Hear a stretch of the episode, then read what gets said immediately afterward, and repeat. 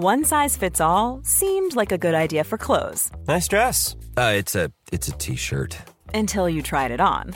Same goes for your healthcare. That's why United Healthcare offers a variety of flexible, budget-friendly coverage for medical, vision, dental, and more. So whether you're between jobs, coming off a parent's plan, or even missed open enrollment, you can find the plan that fits you best. Find out more about United Healthcare coverage at uh1.com. That's uh1.com. Quality sleep is essential. That's why the Sleep Number Smart Bed is designed for your ever evolving sleep needs. Need a bed that's firmer or softer on either side? Helps you sleep at a comfortable temperature? Sleep Number Smart Beds let you individualize your comfort so you sleep better together. JD Power ranks Sleep Number number 1 in customer satisfaction with mattresses purchased in-store. And now, save 50% on the Sleep Number limited edition Smart Bed for a limited time. For JD Power 2023 award information, visit jdpower.com/awards. Only at a Sleep Number store or sleepnumber.com. Ever catch yourself eating the same flavorless dinner 3 days in a row, dreaming of something better? Well, HelloFresh is your guilt-free dream come true, baby. It's me, Keke Palmer. Let's wake up those taste buds with hot, juicy pecan-crusted chicken or garlic butter shrimp scampi. Mm. Hello Fresh. Stop dreaming of all the delicious possibilities and dig in at HelloFresh.com. Let's get this dinner party started.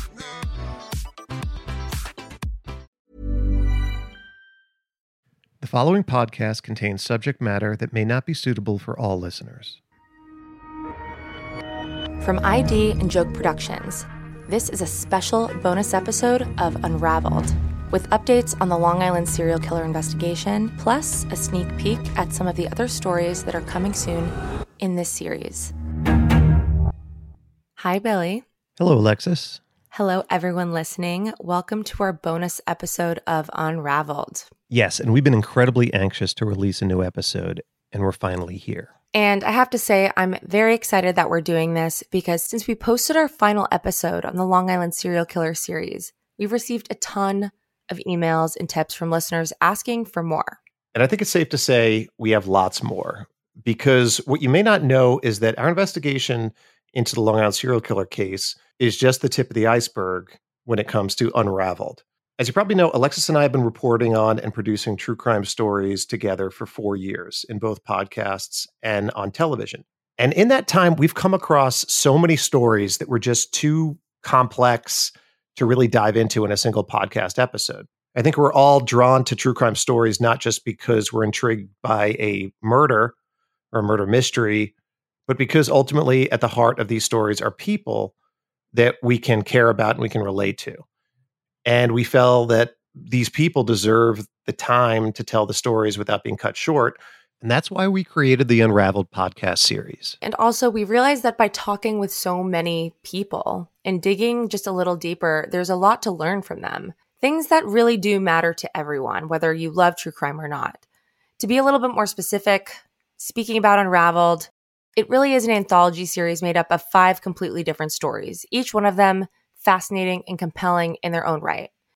Billy and I take an in depth look at each of them and investigate some very important topics that I guarantee will move you in so many ways. Some of them will leave you, frankly, in disbelief, and others may open your eyes and raise your awareness to issues that you didn't even know existed. Later in this bonus episode, we'll give you a taste of our other investigations that will be appearing in the Unraveled Anthology series over the next several months.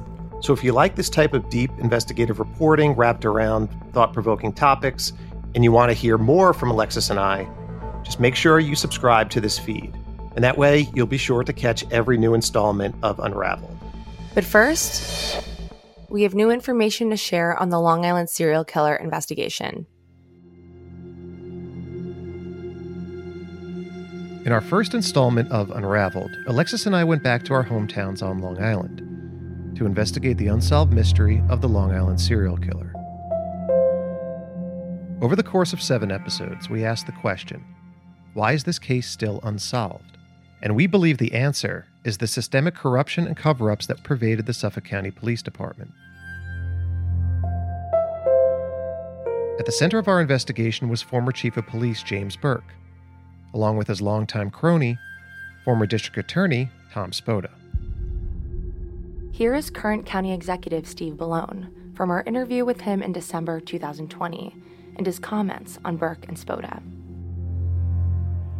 Well, if you look at what this corrupt operation has done and the fact that they would target people, they would look to ruin people's lives. And in some ways, you get the sense that they enjoyed doing it. We have effectively ended that reign here, and there is new leadership with integrity that is wiping out this culture of corruption. Since our last episode on the Long Island serial killer case was released, Billy and I have received several tips from listeners. We've read all of them, and we want to say thanks to everyone who took the time to write to us. Keep them coming. We're following up on many leads and lots of new information. So, what's transpired since? Well, it may not come as a surprise that we have not heard from James Burke. By all accounts, he appears to be living a sequestered life in his Long Island home. In a few minutes, we'll give you an update on Tom Spota and some shocking new information regarding his legal case. As far as the Long Island serial killer case, there have been no arrests. But there are some curious details coming out of Long Island. To find out what's going on, we checked in with County Legislator Rob Trotta. You may remember him as the man James Burke asked where to find a snuff film. Have you, since the show aired and the podcast ran, have you heard anything else? Has anyone come to you with any stories or thoughts or? Well, anything? I got. I can tell you this: the one thing that sticks out in my mind was someone else coming forward to me. He's also a retired cop, and he goes, "You're not going to believe this." Jimmy Burke asked me the same thing about the snuff film. About the same time, a little bit later, uh, like in the late '90s, that uh, Jimmy Burke apparently asked him if he could get him a snuff film also. So it seems to be a common thread with them. So, Rob, since the airing of the podcast and the documentary, has anything big happened within the Suffolk County Police Department? Oh yeah, the police commissioner quit. She just got up one day and said, "That's it, I'm leaving," and was gone a week later. Rob is referring to Geraldine Hart, who was hired as Suffolk County's police commissioner in 2018. Yeah, so what are your thoughts on Hart's decision to leave and taking the timing into consideration as well? You know, I, I think you know, based upon what I know and the inside knowledge of what I know, I think she just probably fed up. Just had it. You know, she could make more money at a smaller. You know, she's working at a college now as the director of security, and she'd probably make more money closer to home, less hours, and less aggravation. You know, granted, it's not as prestigious, but you know, she has to deal with the politics of policing, which really is infiltrated policing in Suffolk County here to the point where it's all political. It's it's, it's horrible. Do you think Hart, as the commissioner, was in essence squeezed out, or do you think she really was trying to reform and saw that she wasn't getting anywhere and decided to depart on her own?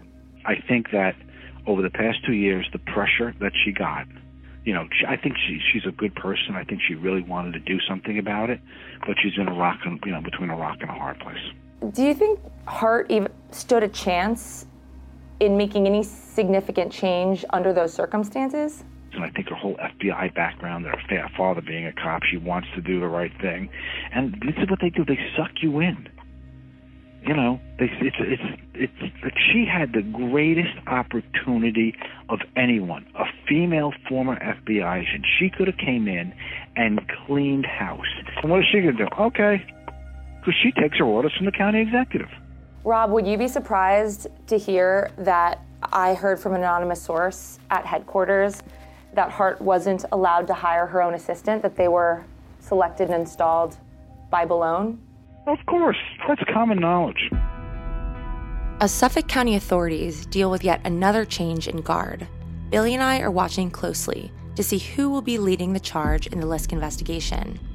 In the meantime, I asked Rob about another story with big implications that keeps coming across our desk.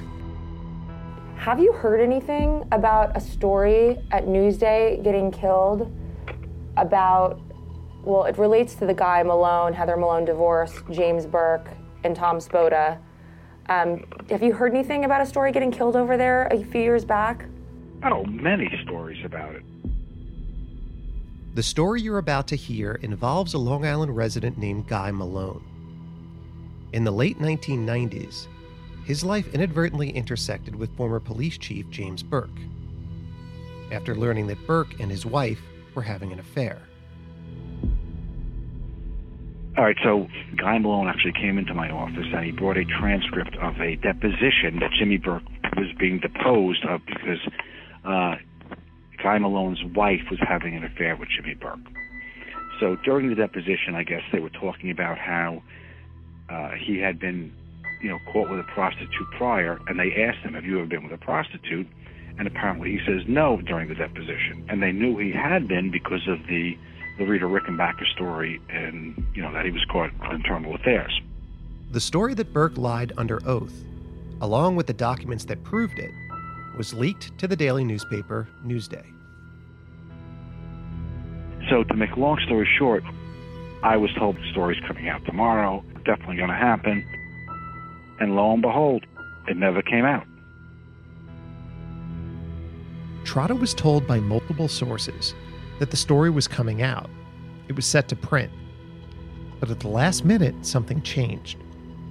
According to our sources, Newsday killed the story after receiving a phone call that included at least two people Burke's former attorney and county executive Steve Bellone. Our calls to the editor of Newsday at the time have gone unanswered. But I asked Steve Bellone about this incident, and this is what he said. There was a story that was going to come out in Newsday um, with further allegations. And we understand that you had a hand in killing that story. Do you remember that? No, I have no idea what you're referring to. Really? Really, I have no recollection of any conversation like that. If if there were times that that the communications office was um, working with the police department on pushing back on a story, you know, that was something they uh, they would do. But, but you, other than that, I have no. You don't remember being on a, on a phone call with Burke's attorney and Newsday? No.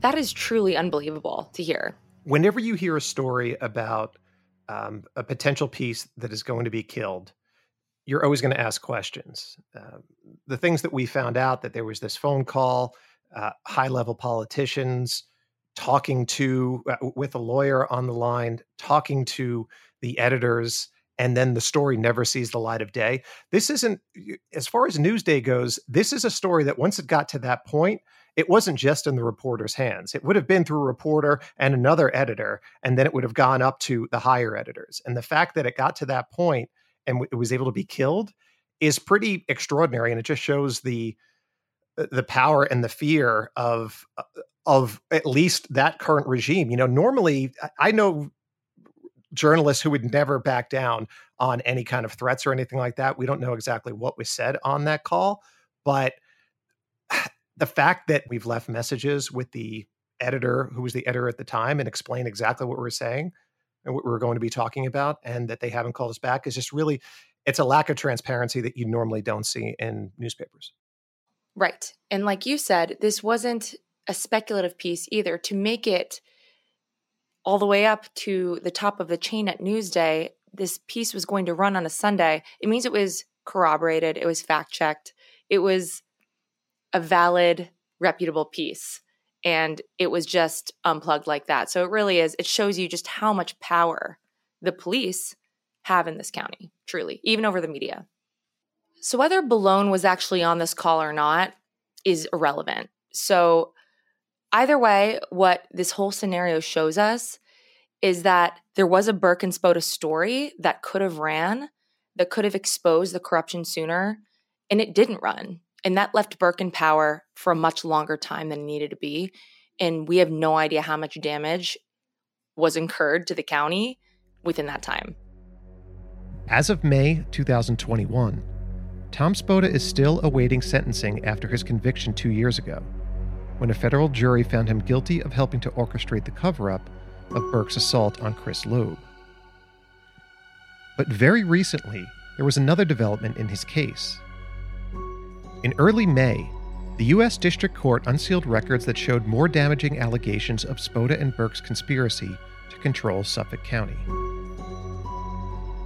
In the documents, prosecutors point to evidence provided by their key witness, a former Suffolk County Police lieutenant named James Hickey. Hickey told prosecutors that Spota and Burke openly plotted ways to get then county executive Steve Levy out of office. Why? So they could clear the way for a new county executive who would let them pick their own police commissioner. That way, Burke and Spota would have total control over the police department. Spota's office launched an investigation into Levy's campaign finances and threatened suit, thus forcing Levy to resign. Their plan to oust Levy worked. A new county executive was elected, who then hired James Burke as chief of police. That county executive was Steve Bellone, the same person you heard a few minutes ago denouncing James Burke and Tom Spota and all of the corruption within his police department. Steve Bellone insists he was elected by the people of Suffolk County, and he had nothing to do with the Levy Spota affair. Here's Rob Trotta again. Well, what's he going to say? Oh, yes, I did. I knew all about it. We're going to do this. Oh, he's not, he would never say that. You know, I'm not saying he was involved in it. I have no knowledge of that, but you know, it wouldn't. It doesn't take Perry Mason to figure out that uh, he was next to him. Do you think Suffolk County Police Department or Suffolk County government really can ever be without corruption as long as Steve Bellone is still the county executive? No, I do not think so. Why? Because we have systemic corruption in Suffolk County. Not a doubt in my mind. It's right down to the core. Finally, I asked Rob about the Lisk investigation. Have you heard any word about any good work being done on Lisk lately? I have no nothing. I don't I don't know. You would think that Jerry Hart, if there was something, she would have tried to pull it out of her hat before she left. I don't have any knowledge of that. Right, no no inside knowledge, but do you feel as though the case is getting the attention it deserves now? Yeah, I think it is. I mean, honestly, I don't know. I I wish I could say that in good faith, yes. But given the the the mess this department is, you know, has gone through, I don't know. I really don't know. I mean, you would think you would think it would be, but I don't know. After the break, Alexis and I uncovered some secrets related to the Lisk investigation on our own. Then, a sneak peek at our other investigations you'll soon be able to hear in the Unraveled anthology series.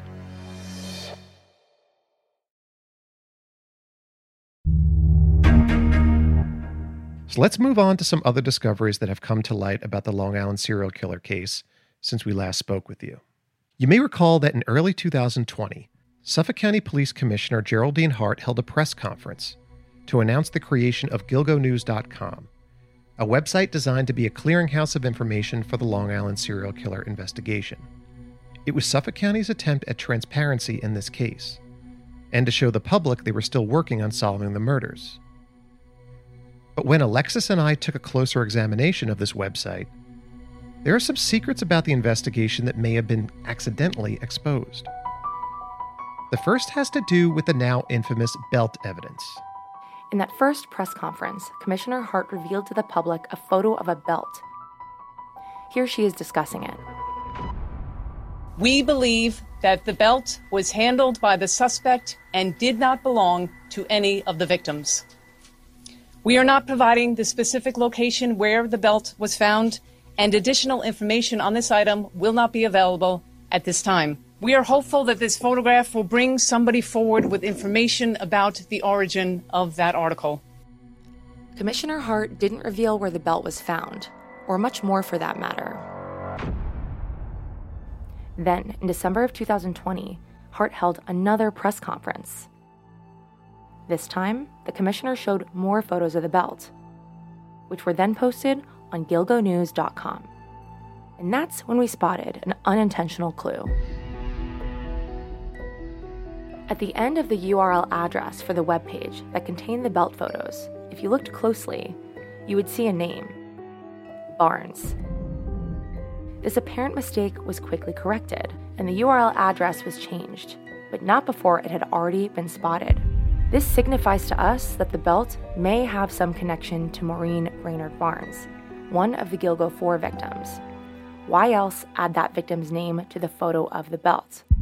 Perhaps because it was found closest to Maureen. We caught yet another hidden clue that we weren't supposed to see. At the end of that same URL address, we spotted the words no glove written inside parentheses, thus implying that there is another photo with evidence of a glove, evidence that we've never heard or seen before. So that begs the question whose glove is it? What does it look like? Where was it recovered? Maybe the killer's DNA could be on the glove. When will the Suffolk County Police Department release photos of this glove? If they claim transparency, what are they waiting for? In a previous episode, Billy and I raised the question why is Shannan Gilbert included as a victim on the Gilgo News website when police have said over and over and over that she died by misadventure, which is a death due to an unintentional accident? But what's also strange is who isn't on the website. The victim known as Peaches, that's the nickname given to the unidentified victim based on a tattoo she had of a heart shaped peach. It might be because Peach's remains were discovered a couple miles across the border of Nassau County, which, if this is the case, that's the kind of jurisdictional nonsense that prevents a lot of serial killing cases from getting solved. But even more puzzling is that the victim known as Toddler is on the website, and we already know that Peaches is the toddler's mother. So why aren't they listed together? And there's one more mystery buried inside the Gilgo News website. For a long time, there's been speculation about another victim in the Long Island serial killer case. His name is Andre Jamil Isaac. The 6 foot 3, 25 year old Isaac was last seen getting into a red sports car outside his apartment in East New York, Brooklyn in 2003. His dismembered remains were found in various Long Island locations over the following year. The portion of his torso found in Far Rockaway was dressed in a bodysuit and skirt. His head, found by an ice skater two months later in Moriches, which, like Gilgo Beach, is on the south shore of Long Island, albeit 39 miles east, had a bullet in its temple. Sugar Bear is not included in the list of victims that appears on the Gilgo News website. But here's a little secret Sugar Bear's victim profile is there, it's just hidden from public view. If you click on any of the victims' names who are visible, it takes you to a separate page with that victim's backstory. But if you take that same web address and manually replace the victim's name with Andre Isaac, you can now see the information for Sugar Bear. So, our question is if Andre Isaac's information is included on a website set up by the Suffolk County Police Department as part of the Lisk investigation, then why haven't they mentioned him in connection with this case before? And more importantly, why isn't his information visible for the public to see? Billy and I agree that the importance of all of this information remains to be determined, whether it's the belt, a possible glove, or any connections to Sugar Bear as another victim. These oversights by Suffolk police can be chalked up to either sloppiness or incompetence, but one thing is for sure. If the Suffolk County Police Department wants to be more transparent with the public, like they claim to want to be, they still have a long way to go. Alexis and I will continue digging into the Long Island serial killer case, so please keep the tips coming. You can email us at unraveledtips at gmail.com. And if we hear any new information, we'll reveal it to you here. But until then, there are four new investigations that we are excited to share with you. And after the break, a sample of each one of them.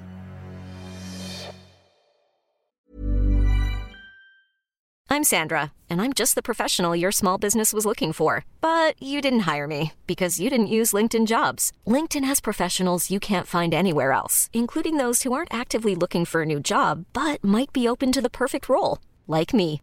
In a given month, over 70% of LinkedIn users don't visit other leading job sites. So if you're not looking on LinkedIn, you'll miss out on great candidates like Sandra. Start hiring professionals like a professional. Post your free job on linkedin.com/achieve today. Hey, it's Ryan Reynolds, and I'm here with Keith, co star of my upcoming film, If, only in theaters, May 17th. Do you want to tell people the big news?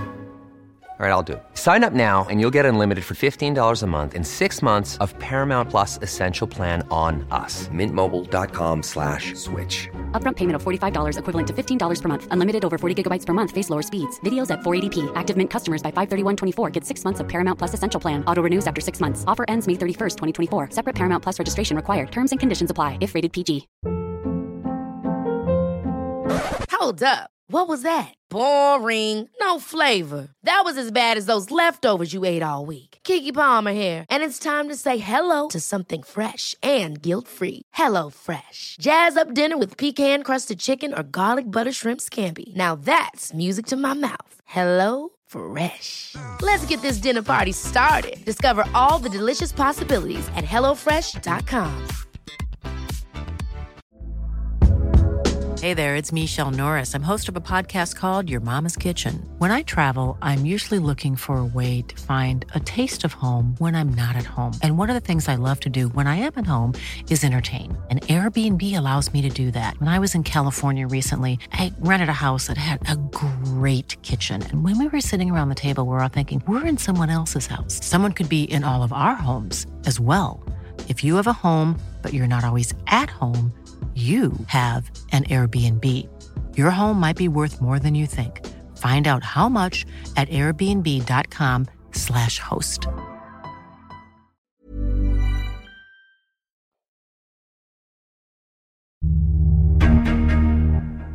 Like we mentioned at the beginning of the episode, Alexis and I have been working on four other investigations that will be dropping into the same feed over the next several months. Here's one of them, coming later in 2021. Over the years, there have been a lot of polarizing, high profile murder mysteries that have captured the public's imagination. From the mega trials of decades past, like O.J. Simpson, to the more recent dramas of Casey Anthony and Amanda Knox. But few people would add the case of Bob and Diane Ward to that list, let alone have even heard of it. Yet, it's one of the most compelling true crime mysteries that we've ever come upon. In this nine part series, we'll explore the unusual case of Bob Ward, a wealthy real estate developer accused of murdering his wife in 2009. The story begins with a shocking call to 911. Yeah, what's the emergency? I just shot my wife. You just what? I just shot my wife. That's Bob Ward, flatly stating that he just shot his wife before calmly asking for someone to send the police. Bob Ward is arrested and charged with second degree murder. And a media firestorm erupts. He basically just admits that I shot my wife. She's dead on the floor. The neighborhood that is it's in is so exclusive. It kind of has all the trappings of a hot news story. But no one in his own family thinks that Bob is guilty. I found out about my dad being arrested on the news. Millionaire Bob Ward arrested for the murder of his wife. What the media didn't play was him saying there's been an accident. It was a tragic accident. And that's what my sister's death was. As horrible as it is, as much as I miss her, um, I never ever thought that Bob was guilty. Through interviews with prosecutors, forensic experts, and family and friends, we'll dig deep into the lives of the Ward family and investigate what really happened to Diane Ward inside her master bedroom. Well, when she loses her temper, it's breathtaking. I had never experienced anything like it. Her drinking wasn't the problem. It was the medication she was taking. If, if the bullet didn't kill her, the drugs would have. We will try to answer the question Is Bob Ward really the cold blooded killer he's been made out to be? Or did a murder even happen at all? I believe they argued. He snapped, got the gun, and shot her. It is so stupid that it blows my mind that, that, that the state could make such an argument, but they didn't have anything else to work with. It's a question that, to this day, haunts everyone involved with this case. That's disgusting to me. This woman was dead. And there was no doubt in my mind that he did it. At some point, someone should stand up and say, hey, No one that knows this family thinks he actually did this. And before it's all over, you'll hear what Bob says happened that night from Bob himself. Hello. This is a prepaid debit call from Bob Ward, an inmate at the DMS Blackwater River facility. Here's another preview of a new investigation we'll be releasing as part of the Unraveled series. In 2018, the Golden State Killer, Joseph DeAngelo, was tracked down after 45 years through the pioneering technique of genetic genealogy. The thought was that dozens of serial killers would be caught with this new technology. But when we looked closer, we discovered something we were not expecting. In the majority of cases being solved by genetic genealogy, the killer was found to be someone with no apparent felony record, prior or after committing their heinous crime. Contrary to the widely held belief that these cold cases were likely perpetrated by serial killers, suddenly, a different brand of killer was emerging the one and done. The revelation? There could be countless one and done killers quietly living among us, and we have no idea who they are. In December of 1992, 25 year old schoolteacher Christy Mirack was viciously raped and murdered in her Pennsylvania home. For 26 years, Christy's murder remained unsolved. Until 2018, when Lancaster detectives used genetic genealogy to identify her killer. Someone who had never been on the police's radar. Here is somebody who's so well known, right under everybody's nose. It was very shocking because it was somebody that was well known in, in our community. I'm like, you gotta be kidding me. Knowing that it was this person who was the polar opposite of everything uh, police had been looking for, that was what was so jarring. This disturbing case suggests a grim reality. There could be many, many more one and done killers out there, and they are living everywhere around us. Alexis and I are deep into another unraveled investigation that will make you question anything you've ever seen on the witness stand. If you ever saw the 1992 movie My Cousin Vinny, then you probably remember the scene where Marisa Tomei's character testifies as an expert in a murder trial. That was because she had experience working as a car mechanic. Can you tell me what would the correct ignition timing be on a 1955 Bel Air Chevrolet with a 327 cubic inch engine and a four barrel carburetor? It's a bullshit question. It's impossible to answer. Impossible because you don't know the answer. Nobody could answer that question. Because Chevy didn't make a 327 in 55. The 327 didn't come out till 62. The correct ignition timing would be four degrees before top dead center. Her testimony ultimately leads to defendants being acquitted of murder. Now, that was a comedy, but there are real life forensic experts who take the stand day in and day out in courtrooms all over the country who may not be so precise. We discovered inconsistencies that are so bad it would be funny if it weren't so terrifying. This stuff, ballistics, fingerprint, uh, you know, even bite mark, uh, shoe shoe pattern analysis, these had been admitted in case after case after case after case, grandfathering in irrationality. Through interviews with judges, prosecutors and defense attorneys, jury members, and forensic experts themselves, Billy and I are diving into the controversial business of trial experts. Very little oversight, and if you research some of these so called areas of expertise, you know, the requirements to get involved in a case, analyze evidence, and then give sworn trial testimony is very minimal. How much trust should we have in the testimony of experts? How are we supposed to decide whose quote unquote scientific interpretations of crime scenes are correct? And can we trust that the experts who are called to the stand are qualified to do so? Blood patterns you don't learn by going to a two week school. Blood patterns, it takes a long time to be able to uh, interpret. You have to have some experience in seeing it over and over and over again And having done that and working a lot of cases uh, around the country, and in my career, it's been thousands of them, uh, it gives you an opportunity to be able to provide opinion that they never train you on, that, that you don't get trained on. That investigation and the others you just heard about will all be released as part of the Unraveled podcast series. But first up is our brand new investigation coming in June. He is one of the most dangerous people I've ever had to investigate. His victims have been devastated for decades. For the past three years, Alexis and I have been treading on the heels of a dangerous, modern day criminal. He's vengeful, he's relentless, and he's impossible to hide from.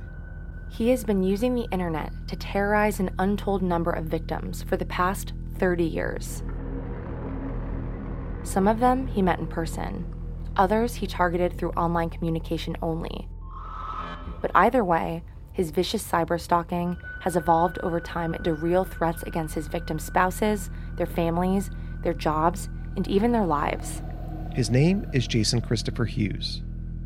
And here is just a sample of what his victims have endured in their own voices.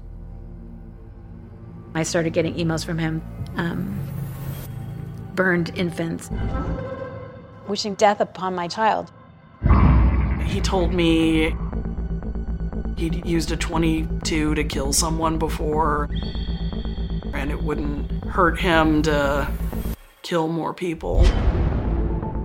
I felt like he'd shoot me going to my car or something.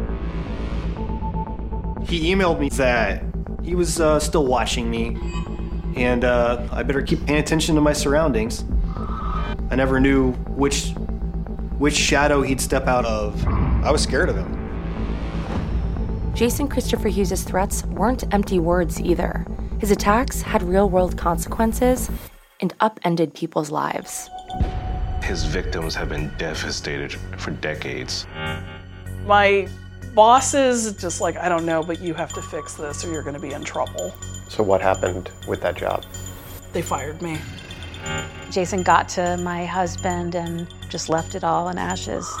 That pretty much took like any reconciliation possibility off the table. He does have the ability to just completely ruin your entire life. In order to understand Jason Christopher Hughes, we went further than his victims could and tracked down members of his own family, including his mother and sister. He was brilliant. You have to understand, he's brilliant beyond words, but he feels rejection very acutely. He saw things in black and white all the time. And if something hurt him, he got angry. Oh, he was mean. He was always an ass. But it's not like he just woke up and was this way. He was definitely created. Jason Christopher Hughes has grown and adapted with the ever changing world of cyber technology, learning how to hide his identity from authorities and cloak his actions in a way that has made him untouchable for decades. And when we saw just how little recourse his victims had to protect themselves, and how woefully inadequate the laws were, it became clear that legislation continues to lag behind technology, allowing predators like Jason to thrive. Keep an eye out for Unraveled, the Stalker's Web, coming to this podcast feed on June 16th, 2021. Unraveled is produced by Joke Productions for ID. The executive producers of this podcast are Joke Fincioen, Biagio Messina, and Jeff Kuntz, along with myself, Alexis Linkletter, and Billy Jensen. Executive producer for ID, Thomas Cutler. Additional producing and writing by Mike Gattinella and Eric Smith. The music and score that you've heard in this podcast is by Biagio Messina. Make sure to check for all new episodes of Unraveled in this feed by subscribing on Apple Podcasts or wherever you get your podcasts.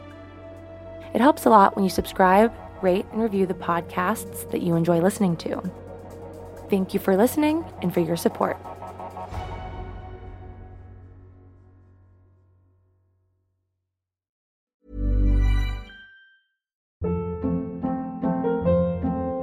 Hold up. What was that? Boring. No flavor. That was as bad as those leftovers you ate all week. Keke Palmer here, and it's time to say hello to something fresh and guilt-free. Hello Fresh. Jazz up dinner with pecan-crusted chicken or garlic butter shrimp scampi. Now that's music to my mouth. Hello Fresh. Let's get this dinner party started. Discover all the delicious possibilities at hellofresh.com. Hey, it's Paige DeSorbo from Giggly Squad. High quality fashion without the price tag. Say hello to Quince. I'm snagging high-end essentials like cozy cashmere sweaters, sleek leather jackets, fine jewelry, and so much more. With Quince being 50 to 80% less than similar brands. And they partner with factories that prioritize safe, ethical, and responsible manufacturing. I love that. Luxury quality within reach. Go to quince.com slash style to get free shipping and 365 day returns on your next order. Quince.com slash style. When you make decisions for your company, you look for the no brainers. And if you have a lot of mailing to do, stamps.com is the ultimate no brainer. It streamlines your processes to make your business more efficient, which makes you less busy. Mail checks, invoices, legal documents, and everything you need to keep your business running with stamps.com. Seamlessly connect with every major marketplace and shopping cart. Schedule package pickups and see your cheapest and fastest shipping options from different carriers with rates up to 89% off USPS and UPS rates. And with the stamps.com mobile app, you can take care of mailing and shipping wherever you are. Make the same no-brainer decision as over 1 million other businesses with stamps.com. Sign up with code program for a 4-week trial plus free postage and a free digital scale. No long-term commitments or contracts. That's stamps.com. Code program.